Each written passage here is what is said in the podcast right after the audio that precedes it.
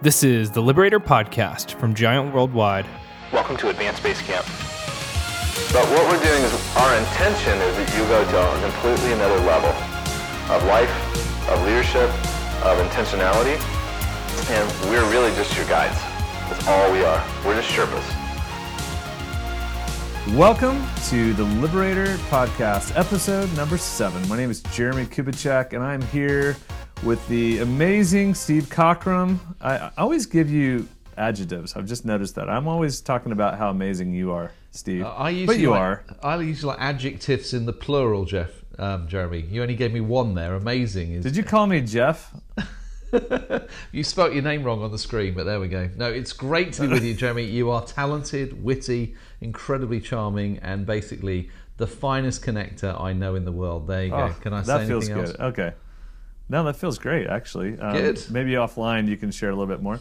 Um, so, hey, man, you made it back. You're back from uh, United States. Yeah. You had another yeah. great trip. Tell tell the audience what in the world we did last week, and, and where were you standing? Well, once Giant One had landed at Atlanta Airport and we'd kissed the tarmac on the way out, um, basically we had, didn't we? I joined the end of some associate training, so another amazing group of giants going through our kind of training program. So it was really good to be able to meet with them. We had some our usual dinners, and you are the the world leader on using meals for transformation. There you go. There's another compliment for you. We had a celebration dinner. Was that what we called it? Yeah, it was uh, it was a celebration dinner. It was a future dinner, wasn't it? Or no, it was celebration. Anyway, we've had we had like eight dinners, so I can't remember which one. It's amazing I stay so thin. So you know, with all these dinners, maybe, maybe that's where I'm going wrong. But we then we then had the huge privilege, um, you and I, obviously, um, of of basically leading out the first ever LeaderCast Labs um, in Atlanta on the Thursday afternoon. So instead of just doing the big show on the Friday, they had some up and coming talent, I think is the description, where we got to share some of our content. I did uh, a keynote on voices, and you did an even better one than I did on gears, and we just rocked the house. And the thing we love most about America is they love their celebrities. So we had a book, and I spent most of the afternoon kissing babies and signing books. And basically feeling like a bit of a star. So, you know, obviously I struggle The- with that, Jeremy. The problem was that you signed that baby's forehead with a sharpie, and the lady You called back. you she wouldn't can't mention get it that. off. Apparently, it came off eventually, and the child stopped crying by about dinner time. But yeah, uh, it, it was it wasn't it wasn't seamless, but it was great, and we had some great met some great people. And uh, Dwayne Cummins, who will probably never listen to this podcast, but if he does, he was incredibly kind and uh, spent a lot of time him and Kim helping us think through from his experience how how speaking works and how that industry works. But we had all our giants with us, and then Friday was um, LeaderCast itself, wasn't it? Which was spectacular. Yeah, was- I think would be one word. What was was fun um, having led LeaderCast for you know seven and a half years, eight years. Um, it was really surreal to, to watch it and actually to be there, and uh, it was actually quite nice. I remember walking in that day, going, "Oh, I felt the pressure that Keith and the team feel in running it, and I don't have that responsibility anymore." So it was actually really, really nice. But Yeah. Uh, yeah, they did a great job. Um, what a great lineup! And uh, if you haven't experienced it, leadercast.com, take a look. Um, if you want to do a host site next year or be involved, it's really, really a powerful concept. So, And, yes, sir. um, So here, oh, go ahead. No, we must give a shout out to Jordan, one of our sort of Atlanta because we had the finest booth at the entire LeaderCast gathering. We must have had, I don't know how many hundreds and hundreds of people came, but I signed up for an awful lot of things um, with the, our neighbours. Um, and I don't know how to break this to you, but maybe online. I think I've signed up for 11 hours in a private jet for us. So um, I put it on your Amex. So if you notice something for $11,500, that's what, oh no, I like $110,000, that's what it was. So just thought I'd do it live so that people would, you wouldn't be able to tell me off, a bit like we do in front of the children. the, I want to share this with the audience for all of you listening. Um, it's really dangerous to give a, a British person um, any type of opportunities and entrepreneurial activity, especially when they get like excited. When Steve Cockram gets excited, like he was all last week, it was like Christmas every day. He's running around just giddy. because he knew that there was no one who was going to take his legs out from under him. He had total free go. reign There you go. to be an American last week, and he did a really, really good job. You're kind. I always say I'm a I'm an American in exile in Britain with a British passport, and they, occasionally they let me come back over to remind myself of, uh, of my love of the American culture and people. So yeah, you make me feel uh, you make me feel very very welcome, and um, you know I think that English accent helps Jeremy. Apparently, it makes me sound a lot cleverer than I actually am. Well, especially if people would find out that you're actually from Ohio. That's you're not you're not really British. So That's, that's not the- true. the that's not true. The, the Should really, we get to the? The really annoying thing, of course, for Americans is it doesn't work the other way.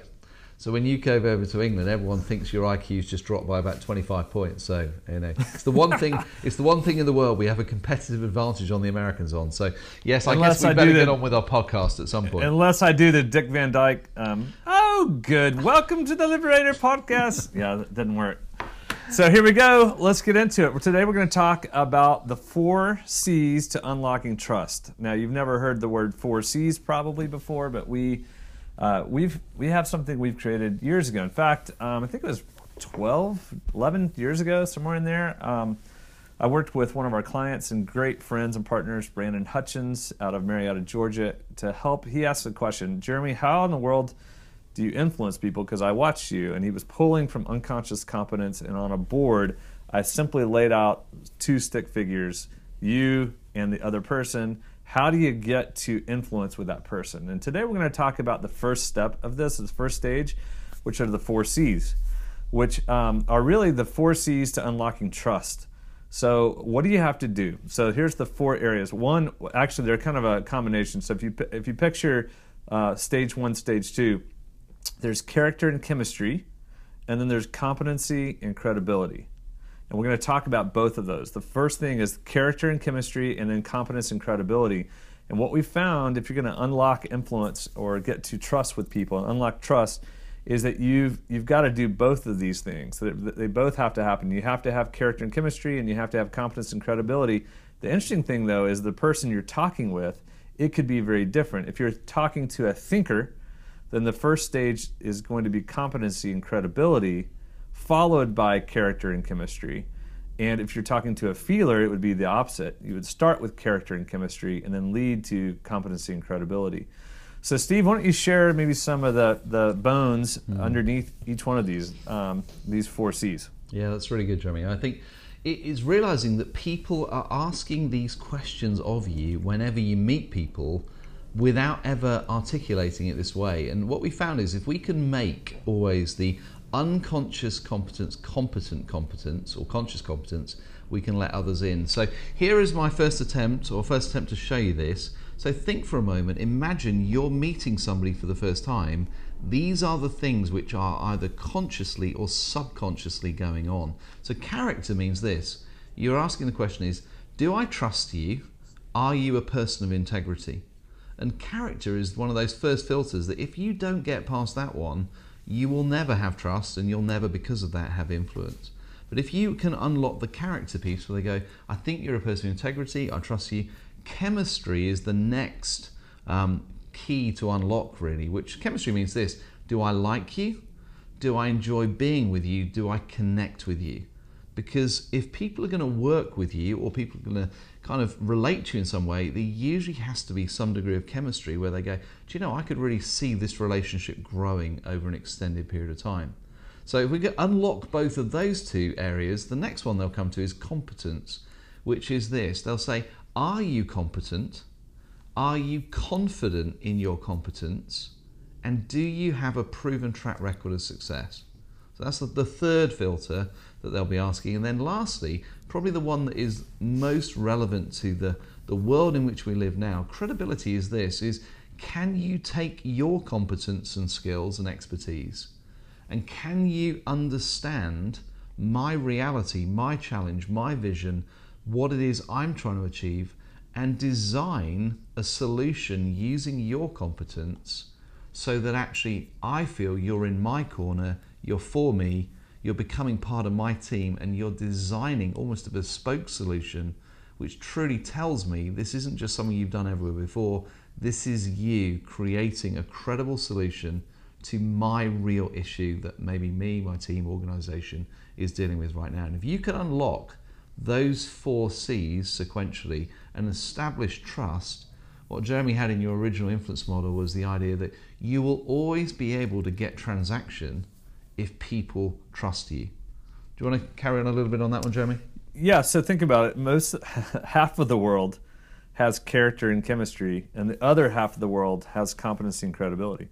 So if, let's just say if you're an employee, uh, if you're looking for a job, then to establish trust uh, would be, um, you know, if you're looking for a new job, it would be establishing character and chemistry and competence and credibility, those in conjunction. Or if you're trying to get a new client, or if you're trying to influence a, a boss, uh, you can easily, under the four C's, see where you stand with people. So if you're having an issue with someone, you can actually use this to figure out why hasn't why don't you have trust? Why are you not having influence with with someone? Why is there not an opportunity for you? Well, did they see that you don't have character and chemistry, or do they see that you don't have the competency or credibility? Mm-hmm. And it's really a, a, a, great tool to help frame and help people understand where they stand with people, and maybe where they uh, may be off-putting. Mm-hmm. And we've basically, I mean, over the last few weeks, we've been talking a lot about the voices and the different things they champion. That each each voice brings something unique to the table, whether they're championing the you know the nurturers, relationships, relational harmony, values, the creative, that future orientation, social conscience, organizational integrity. I hope you're getting these by now. Guardians would ch- uh, champion the truth, systems, processes, structures, and tradition connectors, the relational networks, the kind of messaging, the collaboration internally and externally. And pioneers will often champion winning, taking the tough decisions, and that strategic direction. And what we found is that depending on your foundational voice, you will have a different issue and different challenge in unlocking each of those four C's because nobody is naturally good at all of them immediately apart from one voice, and this is your favorite bit, Jeremy, I know, we found that connectors, whenever they meet someone, whether that's on the aeroplane, whether that's first time over coffee, the connector, above all of the other foundational voices, unlocks trust almost instantaneously with people. And it's a very precious gift and explains why you're so good, usually at first impressions, and why people want to buy things from you and connect. what we found, though, is that we'll do connectors first this time is the connector, the real issue for them as a leader is not establishing trust, it's maintaining trust for the long term. Because what happens with most connectors are in their desire to sell the future that they think is compelling, they will often have a tendency to overpromise and underdeliver. And so over time, people, it's not the chemistry, it's not even the competence or credibility people begin to ask the question, which is, I really like you and I really believe you believe in what you're saying, but I'm not sure I can trust that you're actually going to deliver what it is you say you're going to deliver. So, the big issue for connectors, if your first voice is connector, it's always understanding you have an advantage, you unlock all the four C's immediately with people, but it's maintaining that character piece where people ask, Are you a person of integrity? Do I trust you? And in under pressure, when I lean on you, are you going to be there? Or is it really a little bit of smoke and mirrors? And in some ways, I have to learn I like you, I enjoy being with you, but I'm not going to trust you with the very biggest decisions and the difficult places in my life. Jeremy, do you want to talk to the connector briefly? Yeah, so the connector's excitement, their exuberance, their opportunistic view, um, it can be taken as transactional. Mm-hmm. When uh, the purity of a connector is they're actually trying to connect the aspirations of a person to a future.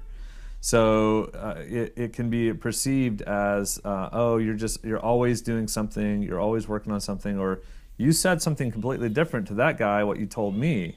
Well, the connector is a translator, so they're always thinking of the best language. So it can sound like a schlocky salesman, and I get mm-hmm. that all the, a lot of times, especially in my past. More the more immature I've been, uh, the the more that's aggravated. But the the whole idea is. Uh, of a connector is that they can build character because people again they're easy to talk to they're socially conscious they're they're they're one of those that they can move in and out of, of conversations very quickly So this is remember this is by nature we're talking here so it's not defining you it's saying probably where the growth has been so that was really helpful. So let's take the nurturer next. So everyone loves nurturers so when it comes to character do i trust you? Are you a person of integrity? Every nurture passes that test immediately. They are always for others. And chemistry again, everyone likes the nurturer. I mean, they're very likable people. Some of the pioneers struggle because they feel they've got to be on their best behavior and they can't really say anything inappropriate without offending people. But on the whole, chemistry is not the issue. But what we found is for nurturers, competency is the big barrier to trust and influence. Now, hear this that's not to say nurturers are not competent, they're usually incredibly competent and hugely conscientious. But if you think of those three questions are you competent? Are you confident in your competence? And do you have a proven track record of success? Every nurturer I know struggles to boast in all of their achievements.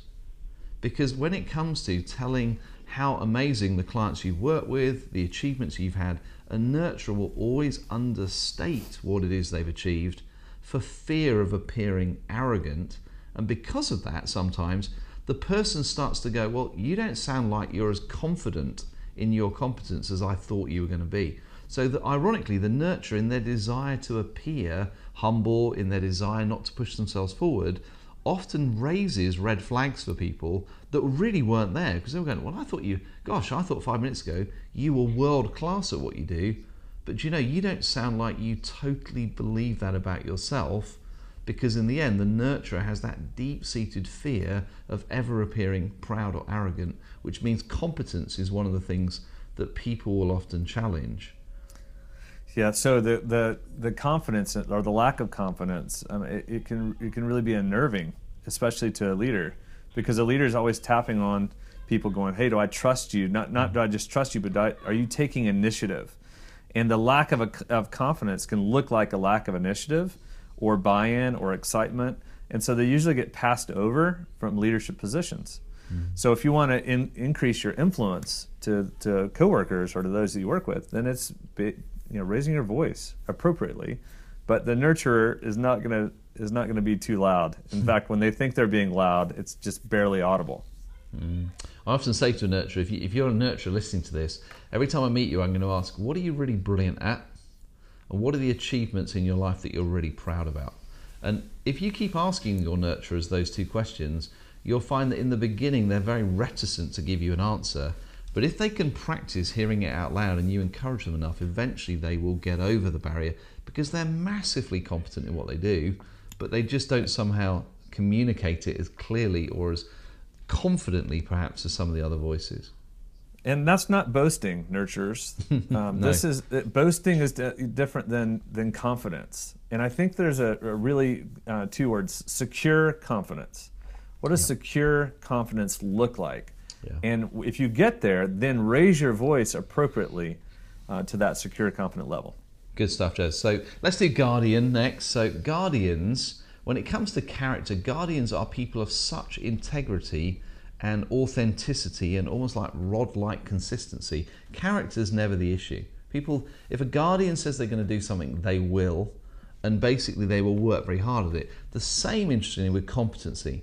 So a guardian is always defining themselves through achievement and the reliability to deliver under pressure. Once a guardian said they'll deliver something, you can guarantee that they will have not only delivered it, but they'll have worked incredibly hard to master all of the skill sets.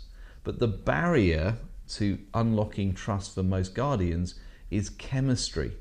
Because in the end, those questions do I like you? Do I connect with you? Do I enjoy being with you? Most guardians, as they're growing up, can be so task focused, they really don't know how to connect with people at anything outside a task related world. So, what we would call maybe third gear or second gear, the capacity to go beyond work and actually develop relationship, people go, you know, I like you and you're really competent when we're doing work, but you know, you're a real bore when we're trying to have a drink around the bar and all you're talking about is the spreadsheet and the numbers and the, the margin of what's there. So chemistry we found is one of the the primary barrier to unlocking trust for a guardian. And the interesting part about the guardian too is that their their desire, especially the immature guardian or an insecure guardian, is they so want to be valued for what they know. So what happens then is they try to prove what they know by over communicating or oversharing or giving documents that aren't relevant. They're really trying to prove what they know, so it comes across as a know-it-allism, and no one really like, likes know-it-alls. So a mature guardian provides exactly what's needed. They're helping be a resource, and they're being relevant. An immature guardian again can come across as a know-it-all. Now let's do let's do pioneer um, before we move to the creative. So pioneers are obviously perfect and have no issue with any of these things, Jeremy. So we can probably just move straight on, I guess. Of course, no, it kind of fits this conversation so far.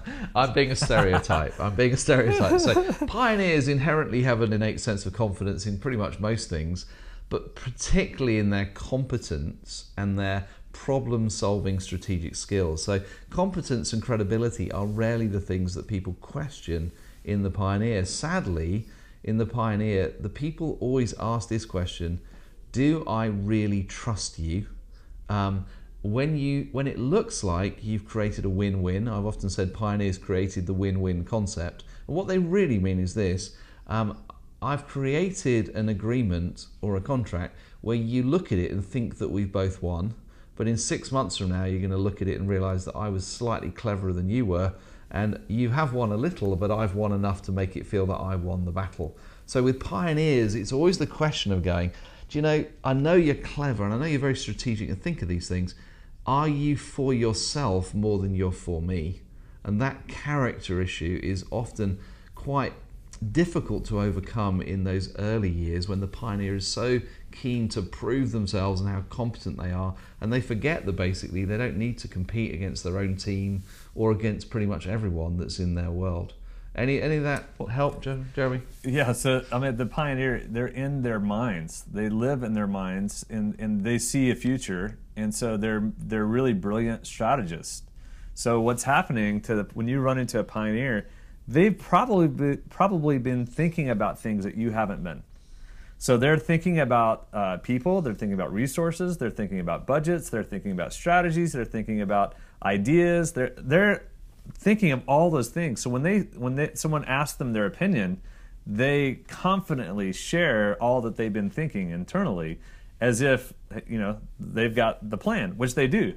So what's really interesting about that is most people haven't thought as much about it. So a pioneer can get really frustrated hmm. at other people because they can look like, have you not thought about this at all? Do you not even have you not even you know are you, are you not smart? So it comes across hmm. sometimes as arrogance, sometimes as condescension.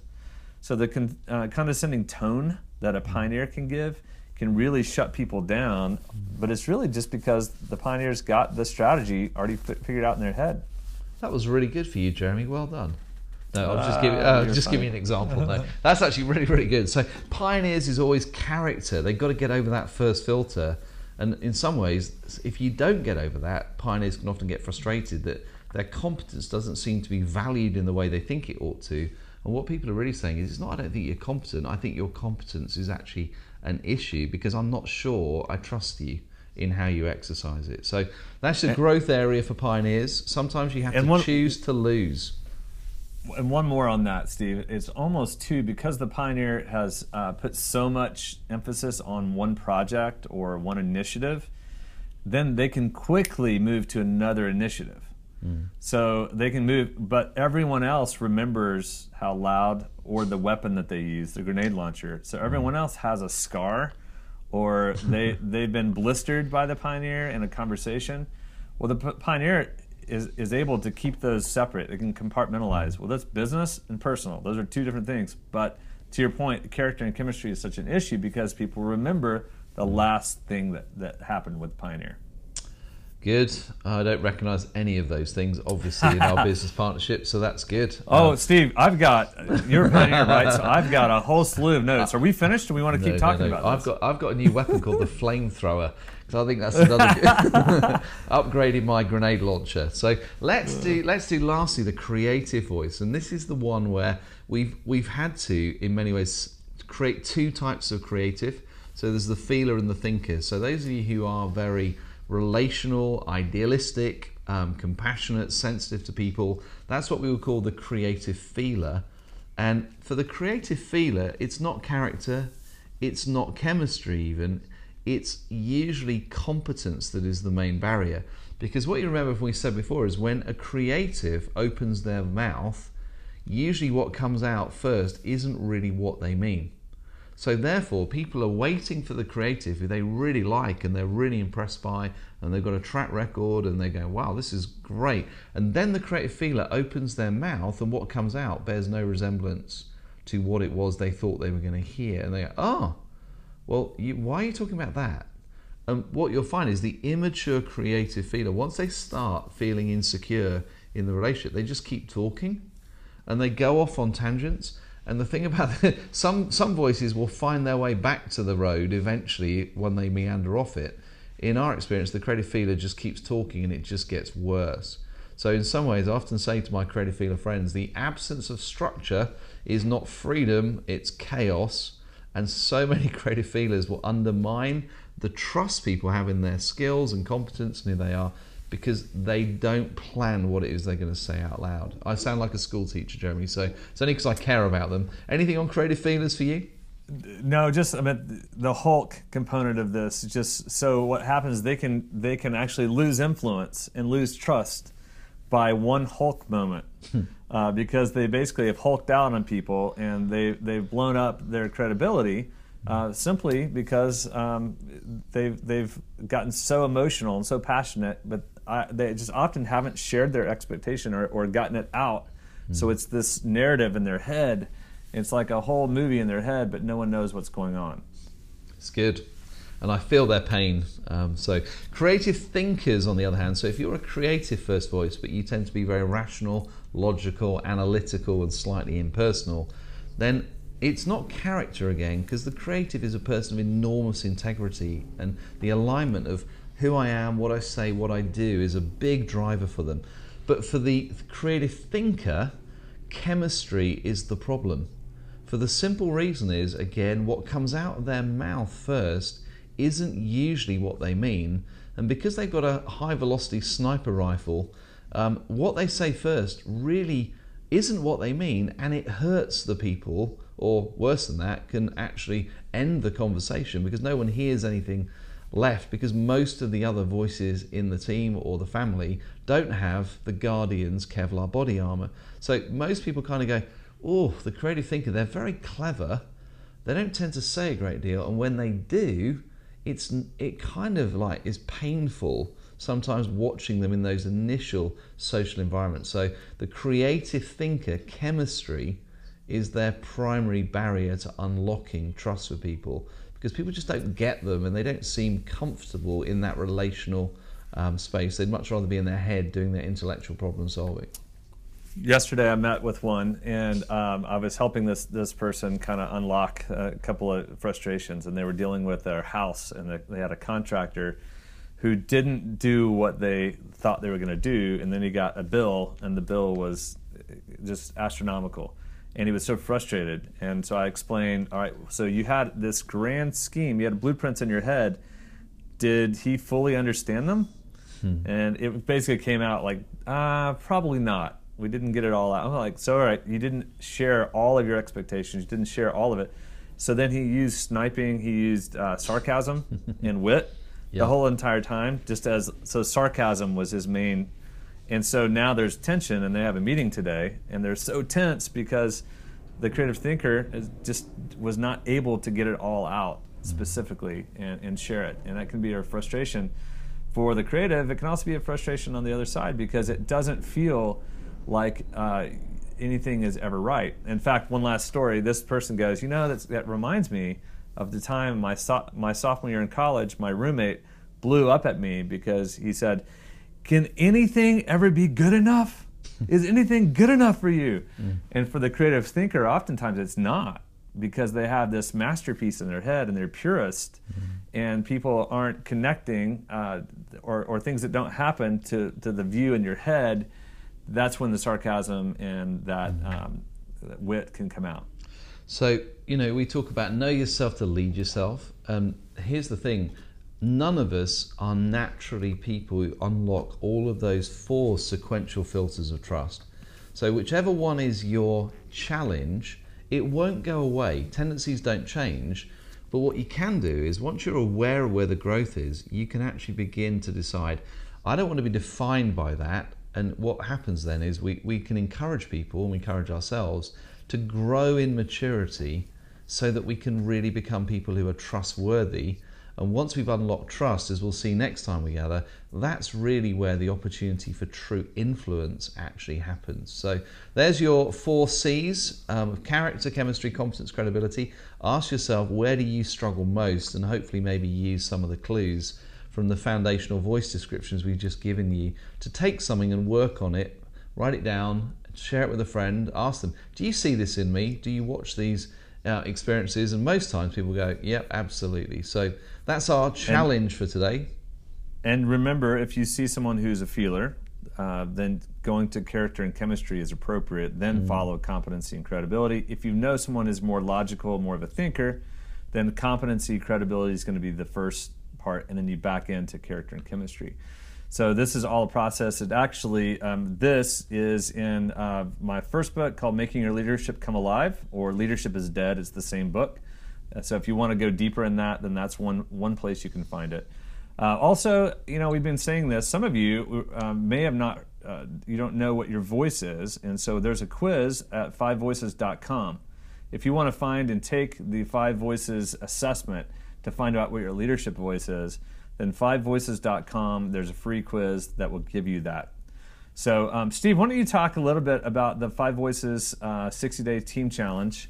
and maybe share what we were sharing at LeaderCast Labs. Yeah, that'd be great. Um, so, uh, voices is something which pe- we're getting fantastic feedback from. So, thank you for those of you who are writing to us and putting on social media. Um, it's just simple and people get it, but it's actually pretty profound in that you speak all five voices. Um, it's just some are heard more than others. And what we've done is created almost a kind of response really to what people are asking. How do I get this stuff into my team? Um, this seems like a great opportunity for us to take our team to another level in the way they communicate, the way they relate to each other. So we're, we're saying to some of you, why don't you take the 60-day challenge with your team? What does it look like? Well, we do first of all we do a day away with your team, uh, where we really drill down into the depth of the uh, Five Voices content for a day with the team. And then basically over the period of each month of the two months, we'll do a number of what we call core groups. So we'll do some small group discussion to make sure we make sure that learning keeps going in. And every member of the team gets a one to one each month.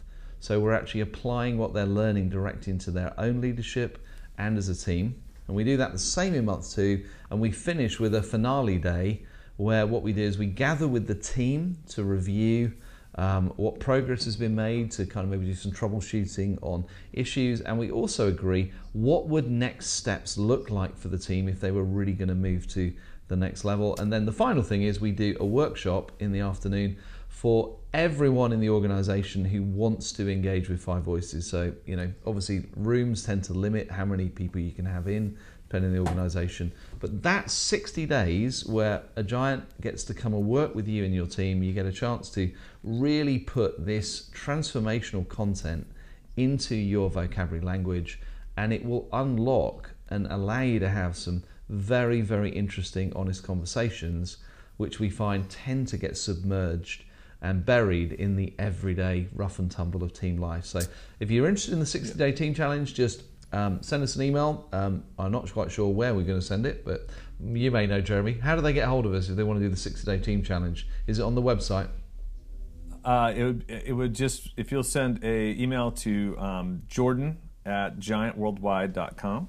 Great. Uh, that's one. And or on the fivevoices.com, there's a place where you can submit or send that. I think that the reality is is that we have a we've just seen the frustration of people taking a book like the Five Voices book is so good, but if you don't do anything with it, then it's just another book on a shelf. And we're helping people actually raise their level of teamwork, raise their level of team.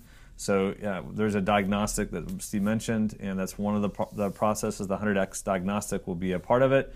You take it and you, you find out how your team is doing, And if your team is at a 70, how do you get them to 90? If your team is at a 50, how do you get them to 85 plus? That's what we're trying to accomplish here. So, hey, as always, uh, it's fun to be with you all. Uh, we, we love, hopefully, this has been helpful. Hopefully, this is encouraging. And we're excited to share uh, more as we continue this process of how to maximize your influence and using the five voices to do that. So, this is the Liberator Podcast. Steve, you got any last comments from Lo- London today? No, just to say how much I've enjoyed it again, Jeremy, and uh, value your voice, and also to say it's sunny in London today. So um, that's a, a. I know it's an incredible surprise, but there are occasional days when we see that golden ball in the blue sky. So we're going to enjoy that this evening. But no, really good to be here, and really good again to share some of the things that we've been learning over the years in our own life and leadership. For you all, thank you so much. Appreciate it, and have a great day. Cheers. Thanks so much for listening. That concludes today's episode of the Liberator podcast from Giant Worldwide. You can find out more information about us online at giantworldwide.com.